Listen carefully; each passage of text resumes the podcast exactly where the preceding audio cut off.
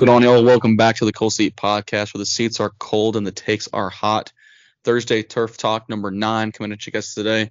Well, really number eight, because number eight, like I mentioned on the Cold Seat episode this week, went to record the or recorded the episode, thought we were good to go. Went to import it into our audio uh, platform to get it uh, and get the intro added in and all that stuff, get it cleaned up before we uh, send it off to our podcast platform to get posted. And uh, loaded into the audio app, and about every fifth to tenth word, um, a second or two cut out. So don't know if it was Wi-Fi issues we were having past couple weeks, kind of lingering over into the call and kind of missing the audio, or if it was a Teams issue. Both Brett and I re-downloaded and reinstalled Teams. We were good for the cold seat episode this week, so missed Thursday Turf Talk last week, um, so we didn't get to do. Didn't hear our picks from last week. We'll update our records here in a second, but uh, didn't hear our picks from last week. Didn't hear our rookie watch from last week. So Brett and I are rolling over the same rookies this week, although I think all four of these guys uh, either played or had a good week. Uh, I think all I think all five, all four of them played, and uh, I think they all four had had good weeks. Um, won't spoil who they are yet, obviously. Um, so really turf talk number nine that we've recorded, but number eight that you guys are getting. So do records real quick. So Brett and I are still even at 27 and 12 on our NCAA picks and I've got the what is this a seven game lead on Brett in the NFL at 64 and 29 to Brett's 57 and 36. Bringing the total to now I'm at 91 and 41. Brett's at 84 and 48. Um, got some couple different picks this week in college. I think we've got one different one in college maybe. Um, definitely some different spread picks for us this week. So um, definitely have a little bit of a, a, little bit of diversity in our picks this week. And then obviously we're, we flop on a couple of NFL games every week. So a little more of a chalked up slate I think this week, but we'll see kind of as we get into our spread picks as well, kind of provide some context to our picks into the games. But I will let Brett kick us off with our college football week number eight picks with what should be the game of the week in my opinion. And it's a, kind of the biggest game I'm looking forward to. So let you kick it off with this one. Yeah, top 10 Big Ten matchup uh, between number seven Penn State and number three Ohio State in Columbus. Um, Ohio State's favored by four and a half, and I'm picking Ohio State to win, but Penn State to cover. I just think them being home is going to be big. Um, they haven't dominated any teams this year. They've won a lot of games pretty close. Um, you know, they were close with Maryland until they pulled away and won that by 20, but that was closer than the score suggested. And then obviously winning on the last play against Notre Dame um, in South Bend. So impressive wins this year, but not in the fashion that you may have thought they would have won if they were going to be a top three team. Um, but I am picking them to win this game. Being home's big. And I'm still picking Penn State to cover, so I'm still expecting a close game. Uh, I'm just picking Ohio State to win. I differ here. I'm taking Penn State to win. I think given Ohio State's been in some close games this year and they've come out a little flat at times offensively. Um, this Penn State defense is really, really good. The offense has looked good this year. Um, gotten some impressive play from impressive play from quarterback Drew Aller. I think Allar, Allar. I don't know. Is that how you say his last name? I can't remember. Um, I haven't actually watched a, a full Penn State sure. game because they because they've been playing. I mean, they you know they've been playing at the same time as some of their really big games. I've watched enough of Penn State that I like them to beat Ohio State. I just think Ohio State's also overrated at three. Um, a four and a half point spread is fine in college. I don't think that's that's egregiously large. Um, I might be taking Penn State to win, so obviously I'm gonna think I think they're gonna cover. This should be a great game though. I'm looking forward to it. This is until Ohio State, Michigan, or Penn State, Michigan, rather in my in, in my pick here. Um, this is the biggest game for the college football playoff right now because this kind of sets up the showdown of who does Michigan have to beat. Like who does who's Michigan's biggest test going to be? Kind of breaks down with this one. I don't. I, I do want to look forward a little bit um, to see when Michigan plays Penn State. I know they play Ohio State last game of the year, as they always do. Ooh, they play Penn State on my birthday, November 11th. That'll be really nice to watch down in down in Louisiana, going on a little fishing trip little behind the scenes going on a fishing trip that weekend. But um, that'll be a great game.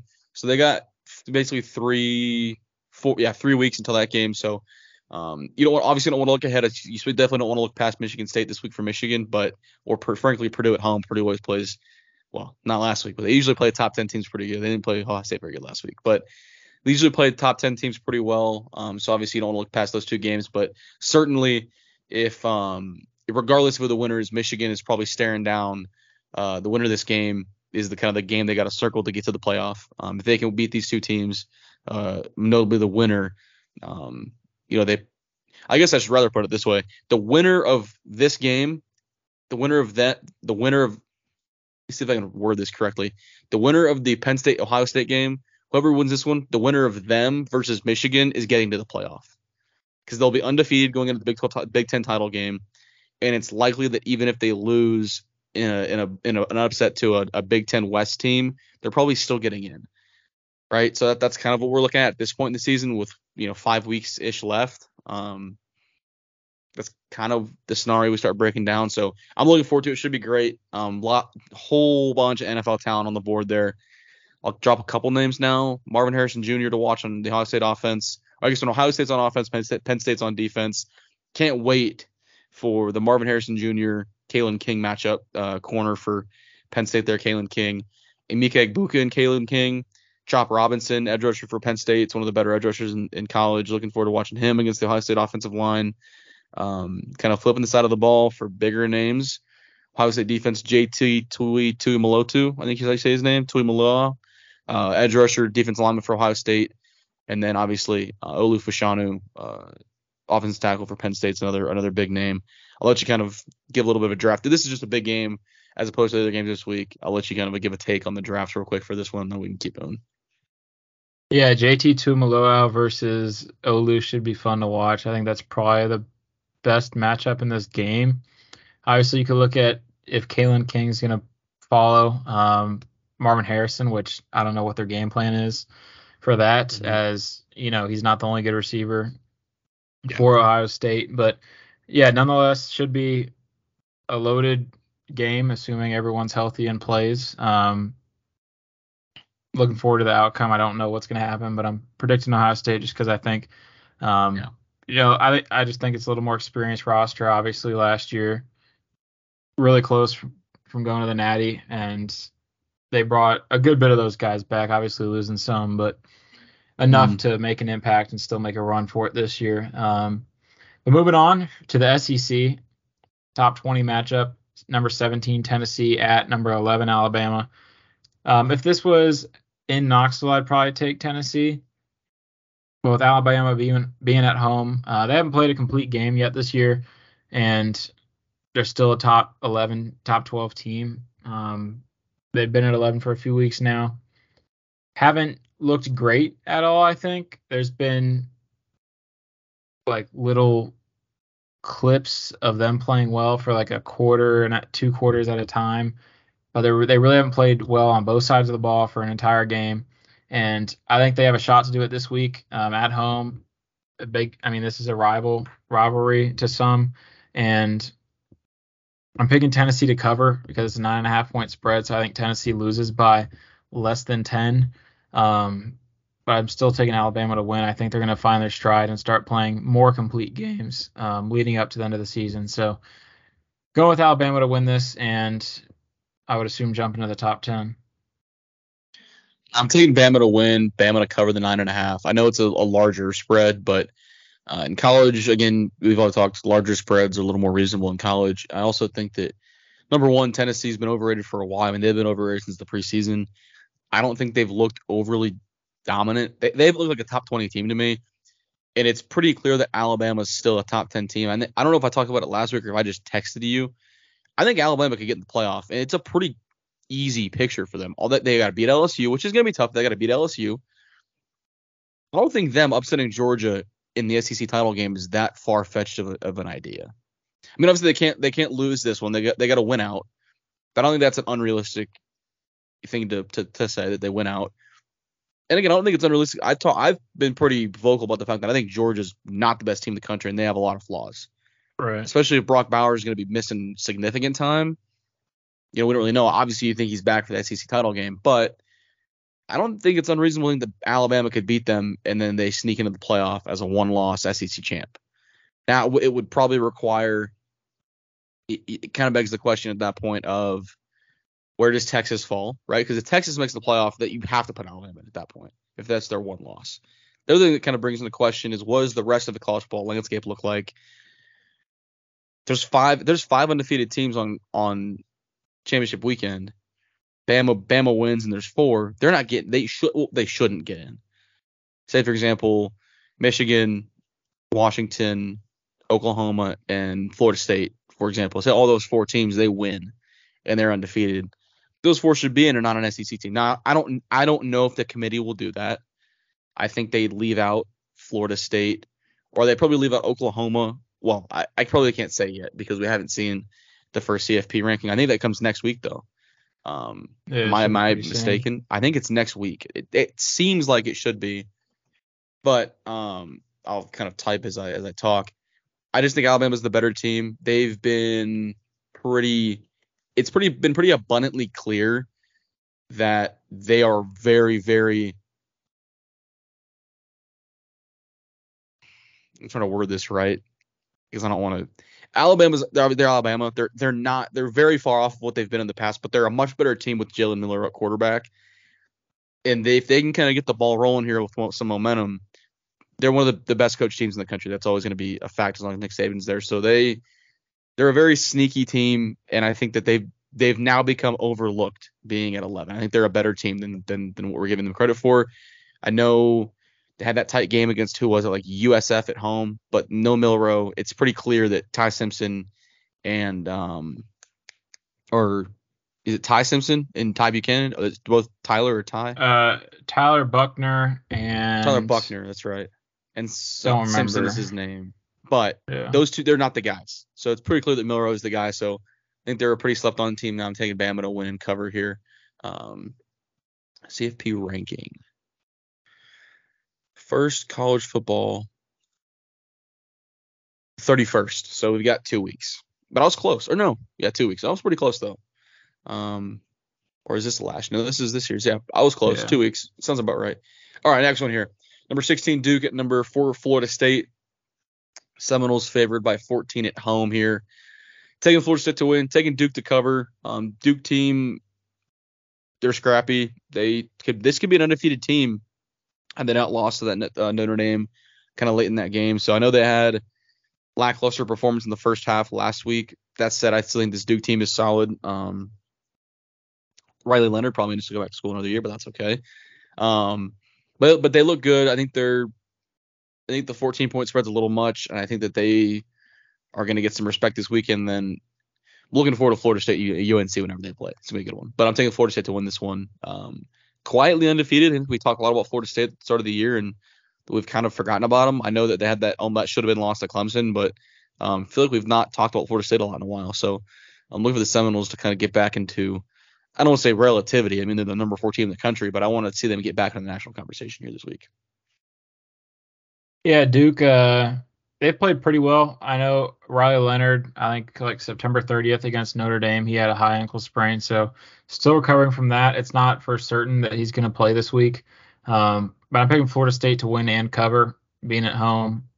Obviously, not too far of a trip, but still the home team, and I think they're going to play really well this week. They have stars across the board, kind of not really talked about as much in terms of star power in comparison to other teams. I feel like, uh, especially defensively, and I think they just played a lot of complete games, or at least really close to complete games this year. And they've looked as good, if not better, than people thought they would look. And they already had high expectations going into the season. So I think they're going to keep it rolling this week with a big win over number 16 Duke. Um, going to the Pac 12, 14 Utah, 18 USC. USC's fared by seven. Um, Utah always has USC's number for some reason, and if USC didn't have a down week last week, I'd probably pick Utah to win. But with USC going back home, um, you know, probably a little extra fire this week in practice, um, given their loss last week and that they're playing Utah. Um, I'm expecting them to come out hot and making very few mistakes and coming out and beating Utah. Uh, but I still think it'll be a close game. I probably a five point win or something like that for USC is what I'm predicting. But nonetheless, um, should be a big win and they should jump Utah in the standings. I'm taking USC to win, Utah to cover as well. Um, no Cam Rising. The the Utah offense looks they haven't been good. I'll be curious to see the movable force meet a a stoppable object in the Utah offense and the USC defense this week. Um, gonna I mean, we're just, we're gonna get a bounce back week from Caleb Williams. Um, the guy played the worst game of his college career. It came at a pretty bad time for him, given the the ESPN story that got run this week prior to the game about him being there's a couple NFL a couple executives in the NFL that basically said he's the greatest quarterback prospect ever and um, basically said that there's like five or six teams that would take that wouldn't take him. Um, so I think that's probably it, it came again a terrible time for him. Um, that said, I think he's still the best quarterback. He's still the best player in college football. He's still the top quarterback in the country. Gonna get a bounce back week. USC clearly is not the team that they were supposed to be this year. Um, I think they still win this game, though they get a bounce back. I think you're right. If this wasn't a this wasn't off the Notre Dame loss last week, I would maybe I'd pause a little harder at this game. But again, no Cam Rising still. We have really no idea when he's coming back, uh, which is a little concerning at this point. Um, and again, it's a it's a bounce back week, so taking USC to win, Utah to cover. Last one here, we got the Texas Tech game. Uh, Red Raiders traveling up to Provo, Utah to go play BYU, where the Cougars are, are home dogs by four and a half, which is a little surprising. Um, don't I wouldn't be shocked if this these odds change pretty heavily if Behren Morton is ruled out before the game. I know it's supposed to be a game time decision, but um, I'm taking BYU to win and cover because if Behren Morton doesn't play, well, number one, the play calling is not good enough for them to overcome that. B, I don't just don't know if Jake Strong as a true freshman third string quarterback going into Provo, Utah, one of the better home environments on the West Coast. I just don't think that's a game he can win. I give him I gave him a lot of credit this week. Left his guts on the field on that 97, 99, whatever it was yard touchdown drive.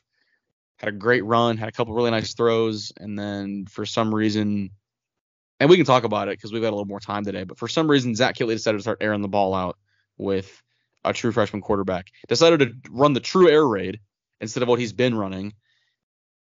Decided to run the air raid, and I mean, I don't know how much I can blame Jake Strong. I mean, it was a couple, there's a couple of really bad throws that were deep, but it's also like, man, you're asking him to make a layered throw across the middle of the field, the intermediate passing game, to a converted running back who's now a receiver who's under six feet tall. That's a tough ball to throw, and he threw two picks on that kind of play. So he clearly is not the quarterback at the moment that Tyler Shough or Behren Morton are, and that's okay. No one's asking him to be.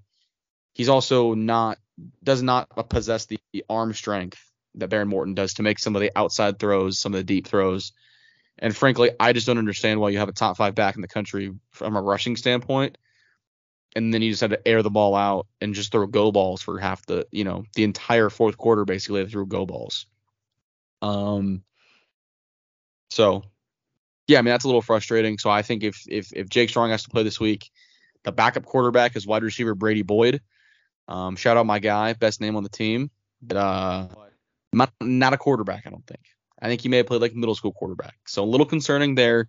And um, yeah, I just think it's gonna be a tough one if they have to play Jake Strong. As much as as much as I give the the kid a lot of credit, got a lot of guts. I just I'm not picking him to win. Yeah, I got three main things for this. Um, one, Joey McGuire is two and six in true road games, with the second win coming at Baylor, which there were more Tech fans than Baylor fans there. So uh, you know, don't really count that. I think his only true road win. Um, what would it have been? Well, last year at where was it? It was it was I think they let's see they it was um, they played Houston at home last year. They played Texas at home last year. Who did they play on the road last year? K State on the road. They lost that game. They lost to TCU, TCU on the road. They Oklahoma lost State. to Oklahoma State on the road. Who did they beat on the road last year? Good lord. Now I have to pull up the schedule. pull up the schedule and look. Who, know, who were their wins? They won. They, they beat Murray State. They beat Texas. They beat Houston. They beat um, Kansas. They beat. Gosh, who else they play at home? Beat West Virginia. They won seven games. we're only missing two. Who else Ole in the Big 12? Ole Miss. Uh, I guess that's you go going eight, so two more. And then who they beat uh, in the regular? Who the other two teams in the regular season? This is good podcasting right here. Mm, Who else is in the Big 12? Iowa State. Oh, Iowa State is in Ames. They won. They beat Iowa State names. That's what it was. Yeah. They beat Iowa State names. The- that and was that the that was the game. Shough came back. Well, that's the game. Tyree broke his foot. Remember? Yeah, that was like the worst game ever. Well, he, he Um, broke his foot, and then we didn't get to see him play Anton Harrison the next week, and I was so pissed. So Yeah. pissed. Because I mean, they won. They, they beat Oklahoma anyways, but that was tough. That was the Yeah. game. Oklahoma they won. Yeah. There we go. Look at that. They uh don't play well on the road and four and a half point favorite. Yeah, it's because BYU's not really that good and can't really move the ball and doesn't play great defense, so not a great combination for success. But um, Tech is favored by four and a half. Like I said, I think you have to give Tahj 25 carries. I think the minimum every game should be 20, um, probably 22. But giving him 17 carries in a game that he averaged over like five and a half a carry, six a carry, was a little interesting. Um, he's 15 yards from being top three in the country in rushing yards, and frankly, I don't know why he isn't. I think the Troy running back and the Boise State running back are the one and two right now, and then I I mean he's sitting just under 800 through seven games. I just don't know why you don't use him because teams really haven't figured out how to stop him. And when Tech takes themselves out of the game offensively, that's when things go bad for both the offense and the defense. And that's when you let teams pull away. So it's like, I don't know why they try to get, like, anytime they're down by no matter how many points, they ultimately shift, like, automatically to throwing the ball like 75% of the time. And I just don't get why you need to do that because it's like the third quarter. It's not two minutes left in the game. And then with the whole deal with injuries, it's it's whatever. But when you're down in your top two quarterbacks and all you have left is freshmen, all you have left is guys that have never played college football. And so with Jake being the starter, you got to ease him into the game and get Tahj a good bit of carries in the first half. He should get honestly like 15 carries in the first half and then see how things go from there. Um, but yeah, in terms of the coaching, it's unfortunate because they just say the same stuff every week in press conferences, and it doesn't seem like, at least to the public, that they're make they like they want to make any changes or that they feel like they need to, which is an issue because obviously changes need to be made. Um, in terms of obviously play calling, personnel. Um, yeah, I mean, I think McGuire's not taking accountability for it and it's kind of just keeps like saying that the decision was their decision and that's how they wanted to go about it when he can't just say that it was the wrong decision and that they need to make some adjustments. So it is what it is. Um, like I said, picking Tech to lose this week just because of it being a road game and because of how they looked over the past couple weeks. I'm gonna throw that Baylor game away because that was basically a home game for Tech and Baylor's just not good this year. And BYU's not great either, but a lot tougher road trip where there are not going to be many Tech fans. And It's also it's also a great home environment. The BYU fans show out. yeah, Um, so yeah, I just yeah, I I don't mean- think it's going to be enough. no, no, and, and I'll I'll add to what kind of what you talked about. It's pretty clear the offensive line is it's a clear strength for them that they that they run block better as opposed to their pass blocking, which isn't very good. Um, putting it nicely, it's been not great in the run blocking. Not that it's been elite. They're not Michigan, but they're clearly better in in the run game than they are in the pass game from a from an offensive line standpoint. I'll also say that if Zach Kittley wants to show the fact that he is a good offensive coordinator and wants to make a case for his job, because because I, I know I'll kind of push I don't want to say push back. I'll I'll I'll counterpoint to you with the whole thing with McGuire. I do wish there was more accountability. I do because you listen to what Tim DeRuyter says versus what Joey says, which is kind of in the middle, and then there's the Zach Kittley, which is just zero accountability, which I have a huge issue with. But I I think Joey is learning how to be a, a head coach from a like a a when when things aren't going your way, how do you speak to the media? I think that's something he's still learning how to do, which isn't easy. It's easy for me to sit here at home with retrospect to go here's maybe what you should have said. It's it's different when you're live talking to to the camera. I mean, shoot, I, there's things I say on the pod that I go, man, I could have worded that differently. I should have said it differently, but I, I it's harder to do it in the moment. So uh, that's something he's learning. But I think the, I'm also not expecting him the way he just is as a human and the way he runs his program. One, there won't be a midseason change with coaching. Two, I don't think he's the kind of coach who's going to put overt blame on one person in a press conference. I just don't think that's him. I don't think that's how he rolls. I don't think that's how he wants to roll. So that's kind of my take on that a little bit. Um, but I'll say if Zach Kittley wants to come out and really show him, prove himself as a guy who can who can stay in college football, meaning he can adapt, he's going to come out this week if Behren Morton doesn't play, or if Behren Morton does play, because he's not going to be 100 percent healthy. He can't drop back 40 times this week. He just can't. Here's an idea. How about we come out in I formation and under center formations and run the ball? For give Tahj 40 carries this week. Who says you can't do it? Who says you can't come, can't come out and do what Michigan does and get and run the ball 40 or 50 times because you have two pretty good backs. I'm not saying either one of those guys is Blake Corum or Donovan Edwards because those are two really special backs. But Tahj is damn good. Tahj is an NFL player. Cameron Valdez is a good running back. Why can't we why can't we come out and run the ball 50 times? To give Tahj 30 to 35, maybe even 40 and give Cameron 15 to 20. 10 to 10 to 20. Why not? What's stopping us from doing that? What is stopping them from improvising and adapting the offense over the course of a week listen, I promise you, these guys have played football long enough. They know what, what I formation is. They know how to take a snap under center. This is, you know, I think we can make do. So that that's kind of my complaint. Um, or I guess not my complaint. I have plenty of those with Zach Kittley right now. But my my suggestion would be, hey, maybe we should just adapt. Maybe we should adapt the offense, come out run some under center run plays, get into the play action game. Shoot, you got. They say they've got four tight ends that they love. Shoot, play them at fullback if you can get the run game going, get a little play action run game with the tight end slipping out, shoot, you, now we got something going here. They claim they love the tight end room. Okay, let's show it and run and run 13 personnel with a fullback or 12 personnel with a fullback. What, what's stopping us from doing that? That's all. That's kind of all I'm all I'm trying to get at with him and and the the adapting the offense this week. So I know we spent a lot of time on the Tech game.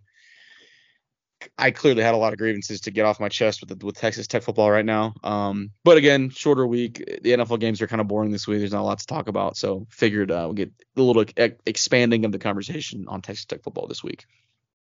Yeah, for sure. I think this is a big week for Tech. Um, you know, you lose this one, and you're pretty much you're automatically taking a step back from last year, and you gotta you're gonna have some serious questions in the off season in terms of how you want to take this transition to what should be the new era of tech football starting next year, really. Um, with the guys that are coming in, a lot of vets on this team that have been here before McGuire that'll be on their way out after after this season due to either eligibility or transfer, mostly eligibility. Um, but yeah, it's a big week. I mean, if you lose this one, like I said, you're just hoping you get into a bowl game. Whereas if you win it, you still have a shot at you know a good bowl game and a eight win season, uh, not even a nine if you win out. So um, I feel like you got to win four, really three of the next five. I'd like to win four, but you got to win three. Um, and anything less than that would be very poor.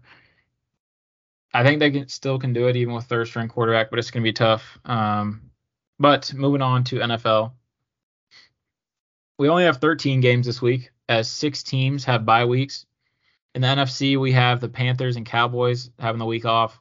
And then in the AFC, we have the Bengals, Texans, Jets, and Titans all with the week off. Titans coming off that trip to London, so they opted for the bye week after the international trip. Uh, Thursday night game tonight. If you're listening to this Thursday, tonight is the Jags at Saints. Saints are favored by one. Um, should be an interesting matchup. I feel like we never really see this matchup. Saints defense has been strong for most of the year. Um, kind of been up and down a couple times, but for the most part, they've played well outside of a week or two. Um, I'm picking the Jags to win and cover as they're the underdog. I just think their offense is good and do enough to put the game away. And obviously, the matchup is their offense versus the Saints defense, as the Saints offense versus Jags defense isn't. There's not too much to it. Um, so I mean, it's going to be won or lost with that, with the Jags offense or the Saints defense. One of those units is going to win the game. And I'm going with the Jags just because I think they have better players and I mean, there's not a whole lot to it. It's a one point spread, and I'm just going with the Jags on the road. Yeah, I won't add too much. Taking the Jags to win on the road, just a, an overall better team, better coach team. So I'm taking the Jags to win the road primetime game tonight. If you're listening on Thursday. Next one here, Lions at Ravens. Baltimore favored by three at home. Um, taking the Lions to win, Lions to cover, mainly because the Ravens have really struggled in the red zone, and that's really concerning for me against a Lions team that has, at least to my conventional knowledge and thought, they are a better red zone team. Clearly better. I mean, definitely a better red zone team than the than the uh, the Ravens. Because I could look at um, NFL red zone percentage and tell you. Um, but I it just let's see. Detroit is number 13 in red zone percentage. Okay, that's touchdown percentage. What is going on? Hold on. I guess the Ravens are technically a better red zone team. I think this is this is touchdowns only though. Um, I just I don't know the I guess the past few weeks the Ravens have struggled in the red zone against better defenses. They've struggled a little bit. Um, and I'm kind of wondering if the Todd Monken offense, or rather his play calling, because it's been an issue the past couple of weeks, if it can keep up with what the Lions can do and what Ben Johnson can do. That's that's kind of my concern. Um, it needs to be a great game. The, the point spread's three. I think whether the, the Ravens win or the Lions, I think that this is a, a spread that gets covered by the Lions. So it should be a great game this week. And I'll let you give your thought on uh, your expanded thoughts on this game. Yeah, I mean, red zone offense for the Ravens. I think through four weeks they were number one in terms of touchdown percentage, and then the last two weeks haven't been great. Obviously facing the Steelers and the Titans both with good defenses. Um, the Titans are second ranked defense in the red zone.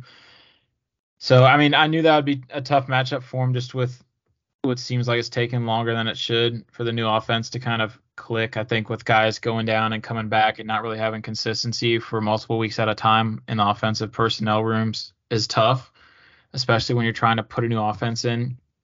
To combine that with new personnel each week, um, as long as these guys can stay healthy for a couple more weeks, I think they'll find they'll start to find their groove.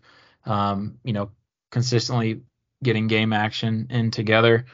Um, hopefully, see an uptick in that this week. I know last week they had eight red zone drives, and I think every drive but two got to the red zone against the Titans, and they only scored um, one touchdown and six field goals. So it was a little frustrating. Um, it was like Monken changed the play calling a little bit when he got to the red zone. Unfortunately, they just only run the ball in the red zone, which is why you see like Lamar hasn't had a pass touchdown in two games, I think, just because like they don't throw to the end zone, but once a game, I swear. So it's a little interesting, um, especially when you have Mark Andrews, which is just a dominant red zone target most of the time.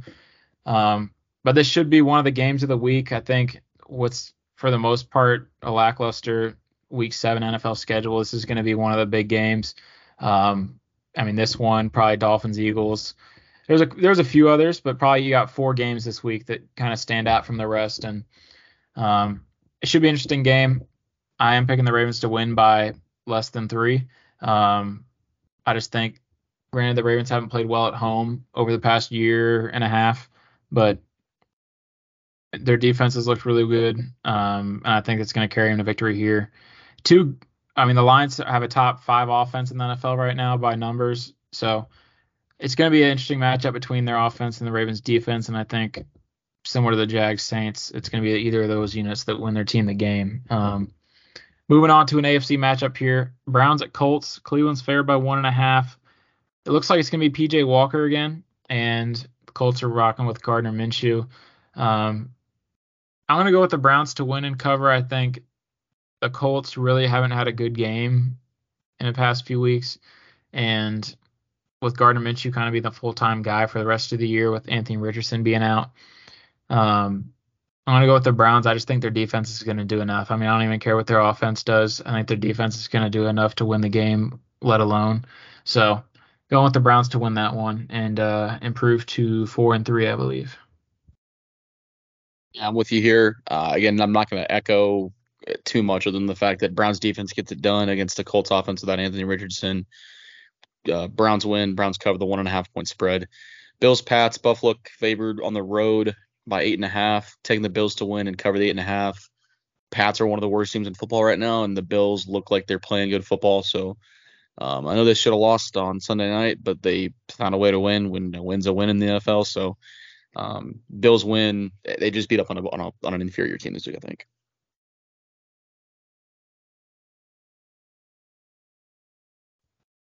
Yeah, I mean, I don't think this is going to be that close. You look at obviously a divisional matchup, which is why I'm picking New England to lose by less than nine. But I mean, I still take the Bills to win even on the road. I just don't know if the Pats are going to be able to do enough to keep it close. Um, I just think it's a big spread for a divisional game. Another divisional game, NFC East, Commanders at Giants. Washington's favored by two. I'm picking them to win, but I'm picking or the Giants to lose by one. That's the only way the Giants cover without winning. And I think the Commanders coming off a big win. I think they're going to keep it going here. Um, they've overshot expectations to this point, and the Giants have drastically undershot them. So, Commanders with a big divisional win here.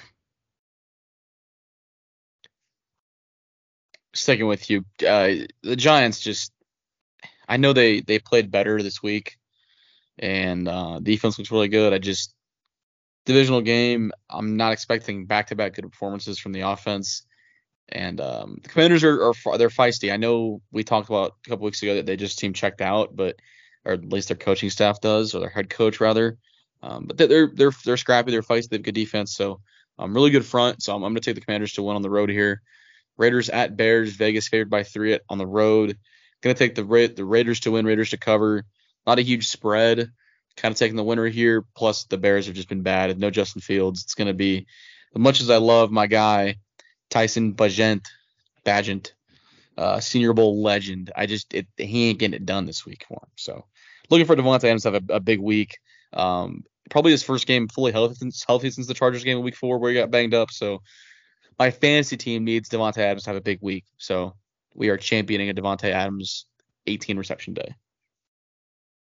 Yeah, I mean, I think obviously a not a great matchup just in terms of skill level, but I think the Raiders win and cover as well. I just think, like you said, with Justin Fields going down for a little bit, um, I think the Raiders are going to do enough on the road. Um, they squeaked out a victory against the Packers on Monday Night Football last week, and I think they get another one here.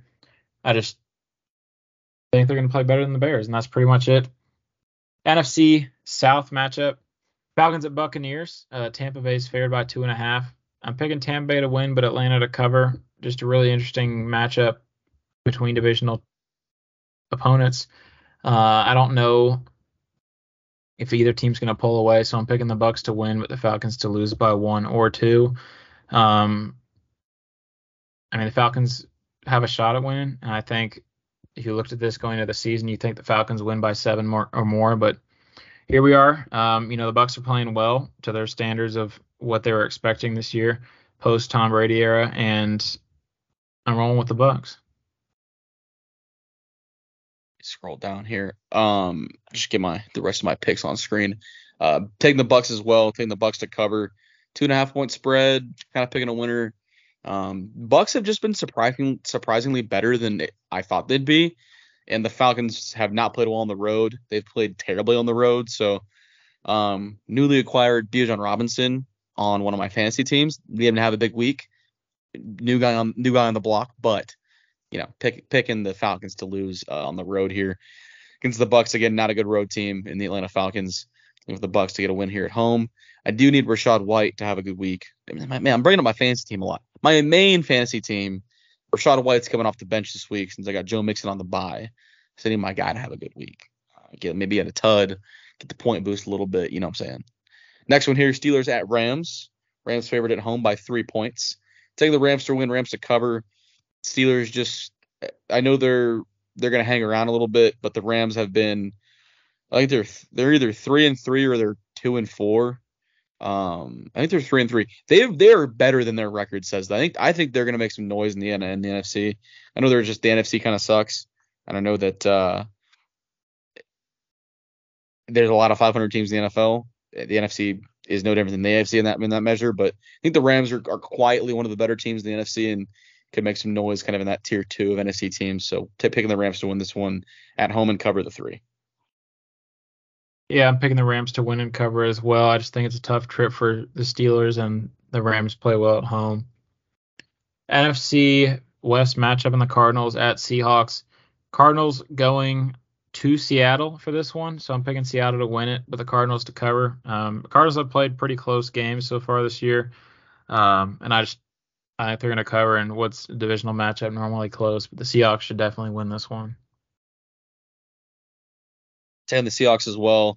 Arizona's been scrappy. I think they cover the eight, but I think the Seahawks get the win at home here, uh, coming off the bye. No, not coming off the bye. That's a lie. They had a game last week. Do they not, or do they have a bye last week? Am I dumb?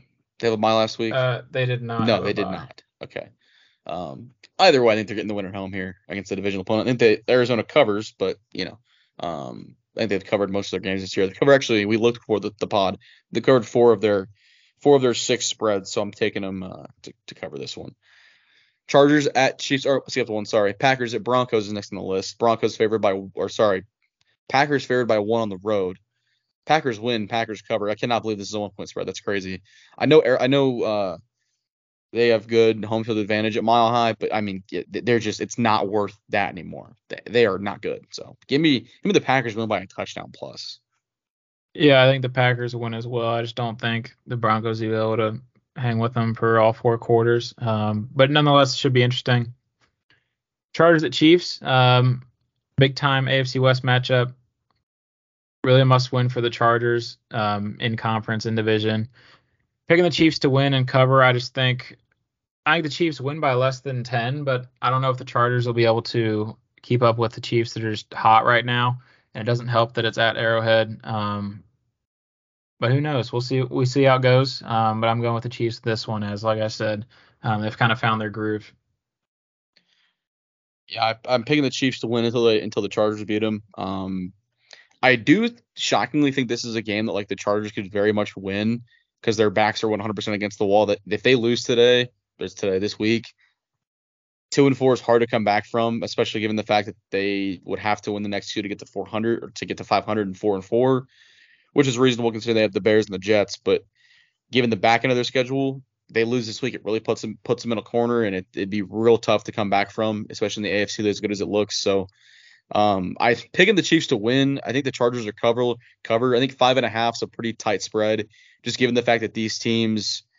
I know the Chiefs have won, but in a sense, the Chargers have quote had their number because they play a, a one they play a, a three point game. It feels like every time they play. So Taking the Chargers to cover the five and a half point spread, just simply because of the fact that it's they always play tight games together. Um, I think the Chargers lose this one and put themselves in that situation, but I'll say don't be surprised if they win, given the fact that it feels like I mean in games at least it feels like when their backs been against the wall, at least offensively they've gotten it done for the most part. When they're you know down 14 in the fourth quarter, they seem to make a run, but um, so maybe that kind of holds true in a, in a full game sense this week. But I think the Chiefs win. Um, don't cover the five and a half points spread, but they get the win at home. Uh, Sunday night football, Dolphins at Eagles. Eagles favored by two at home. Taking the Eagles to win, Eagles to cover. Um, first real test for this Eagles team, which I'm excited for. First, uh, first big time road test, I think for the Dolphins. I know they played the Chargers week one at home or in Los Angeles, but that's you know half a home game for the Chargers, and um, as we've seen, the Chargers can't play uh, a good game of football from both sides. So I'm not, I don't know if I'm going to call that a test for the Dolphins, but it's a real test for the Dolphins, real test for the Eagles. Um, picking the Eagles to win at home. I think the Eagles have quietly been one of the better teams in the NFL. I know they lost this week, but I think I think people have like they're not blowing everyone out. So I think people are forgetting how good they are, and I think I think they're gonna make a statement win this week and get a and get a win by potentially like a score plus at home. It's yeah, Philly, just, Philly, man. They're going to be at home. As long as right. the Phillies don't have a home game potentially scheduled, the Eagles crowd is going to be insane. and I believe they're wearing the Kelly greens this week, um, which should be nice. Yep. Um, but the Eagles just really haven't looked good for any stretch this year. I think obviously they've they win the close games and they're an experienced roster with a good coaching staff and front office, and they've been put together really well. Obviously, coming off a Super Bowl appearance and an NFC Championship, but they just hadn't really done much for me this year, and I just think they're overrated. And I think Miami wins this game on the road. Uh, obviously, Miami had a bad loss in Buffalo, um, but other than that, they've looked really good offensively. Defense has surprisingly played well given their injuries on that side of the ball. Um, but I'm going with Miami to win, like I said, probably by seven or so. Um, you figure it's a one score game either way, but a great Sunday night football matchup, one of the first primetime matchups that, you know, two of the top t- teams in the league, arguably, um, on prime time. And then to close it out, Monday Night Football, we have the 49ers at Vikings. Um, NFC matchup that's a little interesting here. I think it could have been a really good game, but with Justin Jefferson out, even though it's in Minnesota, Niners coming off a weird loss in which a lot of their guys got hurt. Um, McCaffrey, Deebo, Trent Williams, they'll all be limited for the most part if they do play in this game. Uh, I don't know if they will, but if they do play, it's going to be a limited role. Um, but I am still picking the Niners to win and cover. I think they probably win by 10. Their defense should do enough to counteract anything wrong their offense does um, or can't do because of the guys they have out. So I don't think the Vikings are going to be able to do enough um, offensively to get anything going against the Niners, and I think the Niners bounce back and improve to six and one. Take the Niners to win as well. Take them to cover the spread. Um, kind of on the opposite side of the spectrum, it's a, a, really one of the best teams in the league, and a not very good team in the in the league. I think they're probably one of the worst five right now. Um, taking the Niners to beat the Vikings on the road. I know Minnesota has a pretty good home crowd, but I just don't think it's enough. I think we'll get a, big time bounce back week from the offense. I know uh, it sounds like they're going to get Deebo and McCaffrey healthy this week, so um, looking for looking for the offense to have a big bounce back week with those guys back healthy. You assume fully healthy for the game, and then defense should just be smothering again. We assume that we assumed that last week it didn't happen, so uh, I guess the, I mean I guess the defense was pretty good last week. Um, looking for a bounce back game from the offense for sure, and uh, Niners to win and cover the spread on the road.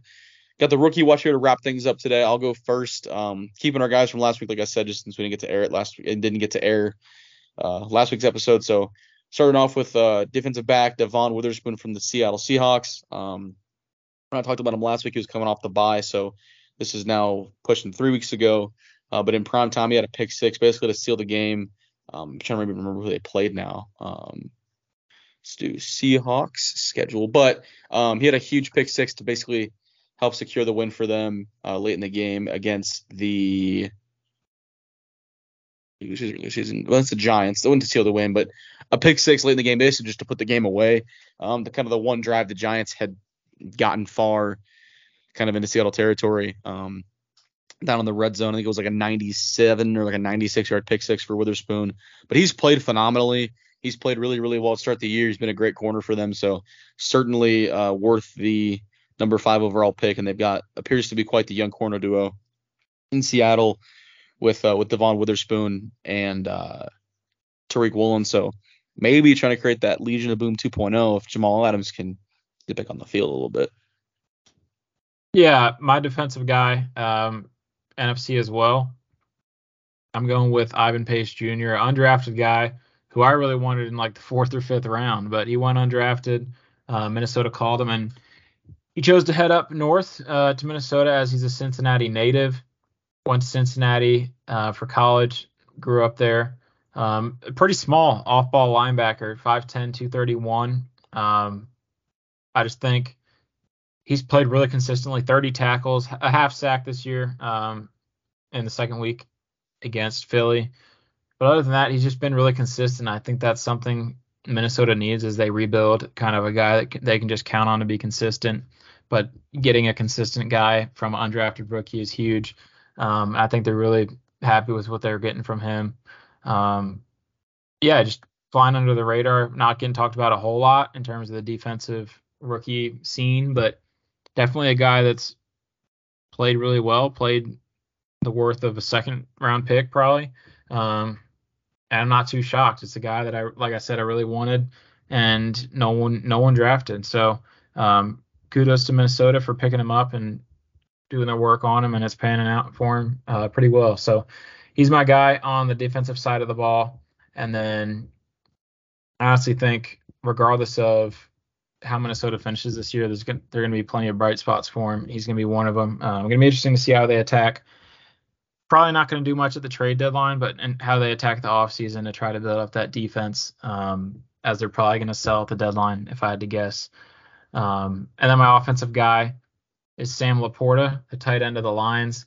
Um, you probably heard of him if you follow the NFL. So far, uh, he's played in all six games and been pretty consistent between 36 and 84 yards in every game. So no huge game and no games that he really has disappeared. Um, just there when he needs him. There when you need him. Averaging about five catches a game.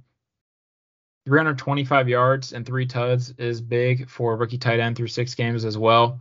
Um, now out of Iowa, those Iowa tight ends, it's no no reason that he's so good. I mean, every tight end that comes out of Iowa has been great. Um, has transitioned their game to the NFL really quickly, um, and he just fit the mold of Iowa tight end, fit the mold of a league tight end, and I think it's going to pan out really well um, in the long run for the Lions as they traded TJ Hockenson to a division rival in the Vikings, and then took LaPorta with a 34th overall pick. So obviously expecting big things from him when you use basically a first rounder on a tight end over a couple other tight ends.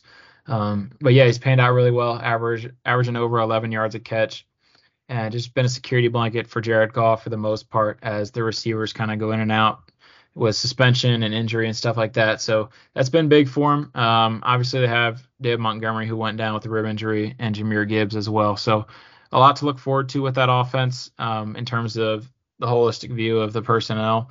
And they should be trending up for the next few years offensively before they have to pay a lot of guys. Um, but yeah, Sam LaPorta, Ivan Pace Jr., a couple rookies that have overperformed um, in terms of what people thought they would do this year, especially Ivan Pace.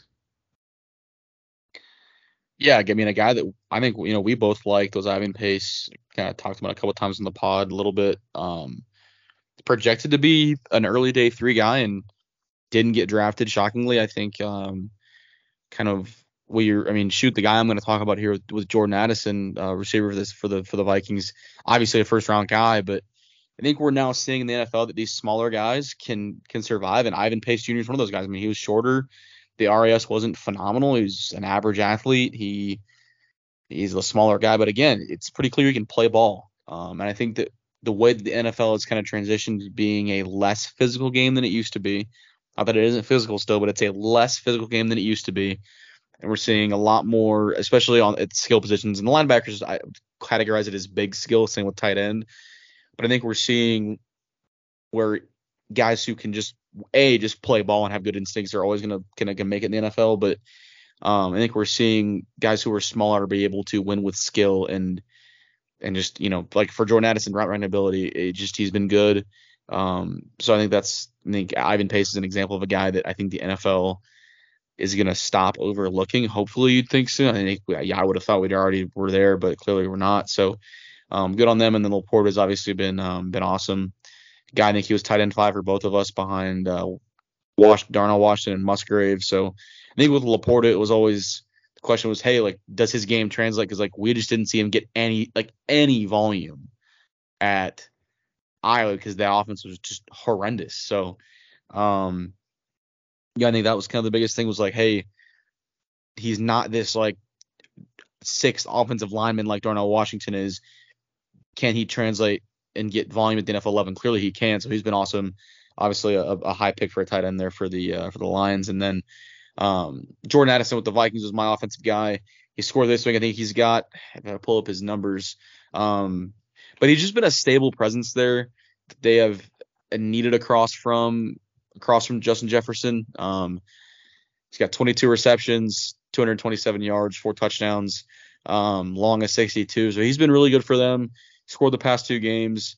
Um, he's not getting targeted a crazy amount, but he's getting, you know, five, six, seven targets a game, but he's been what appears to be is going to be a steady, just a solid number two for a team, which I think is kind of always what we thought he was going to be. Was a but maybe a number one someday in, in an offense with a another guy or two like him, but a really solid number two. So um, certainly got what they wanted out of him, and he's been really solid to start his NFL career. So, um, but yeah, man, rookie watch has been fun. It's been kind of keeping me involved, keep bringing me back to my my big board from last year. So I love it. Um, certainly want to keep this going. Kind of sucks when you again scout guys and then, like for example, I haven't even I don't even know what Adetomiwa Adebawore is doing, who I loved as an IDL coming out of the draft. So it's been nice to kind of do this and keep tabs on these guys. Um, I'll tell you right now, like I'm looking at this, I'm gonna go see how Devon, how Deonte Banks has played this year when he's played. O'Cyrus Torrence is a guy I want to see how he's played. So, um, just guys like that that I think we we kind of I don't want to say forget about, but we kind of uh kind of let fall by the wayside, just given the given the nature of the NFL draft and all that stuff. So excited we're doing this. Um, unless you have any other thoughts for turf for turf talk, that wraps up uh the eighth edition, officially the eighth edition of uh, Thursday Turf Talk. Yeah, no, appreciate y'all tuning in. Um, just another another week of college and NFL football. Um, you know, about a third of the way through the football season of the calendar year. Um, enjoying it so far. I think we've had a lot of surprises, a lot of, um, you know, not too much that we've seen has been predicted in terms of um, standings and what we anticipated from teams and, and college players. I think a lot of times in college, you know, the good players, you kind of just assume they're good and you really don't dive into it until after the season ends and you're like, oh, this guy really wasn't as good, or oh, this guy who we didn't think that was that great, like this dude's legit. And so um, a lot of these things we don't really notice in the moment of the season progressing, but you know, towards the end of the year, the playoff, the bowl games, you see the biggest names play the best, and that's when you know they kind of help their stock the most. And then for NFL, it I mean it really comes down to who's going to have the most consistent, healthy, well coached team, and that's always going to always what it's going to come down to. It's never the best roster. Um, it's always just who's the healthiest and hot, and that's the fact. That's just how it works. You know, one and done in the NFL, and we appreciate all y'all tuning in. We love updating y'all each week on our picks and the matchups and our records and who to look out for and stuff like that as so much changes each week in the NFL. I mean, we're only six games in the NFL and every team has lost and every team but the Panthers has won. So a lot can change week to week, especially with teams having bye weeks and stuff like that. Especially also with the trade deadline only being 13 days away. So a lot to look forward to in the NFL over the co- next couple weeks. Um, and then obviously the rest of the season as teams kind of make their final push towards either a draft pick or a playoff spot. So uh, we'll see y'all in a few days for episode 59, I believe, or 58, where we're going to be. It's going to be a loaded episode for sure. Um, we're going to be giving y'all our NBA standings predictions as the season kicks off on Tuesday. And we're also going to be giving y'all a standings update, the first one of the year for the NHL, um, in addition to what we normally do. So stay tuned in. Two episodes a week, a lot of content coming out to y'all. Follow us on social media at Cold Seat Podcast on X and Instagram. And we'll see y'all in a few days. See y'all then.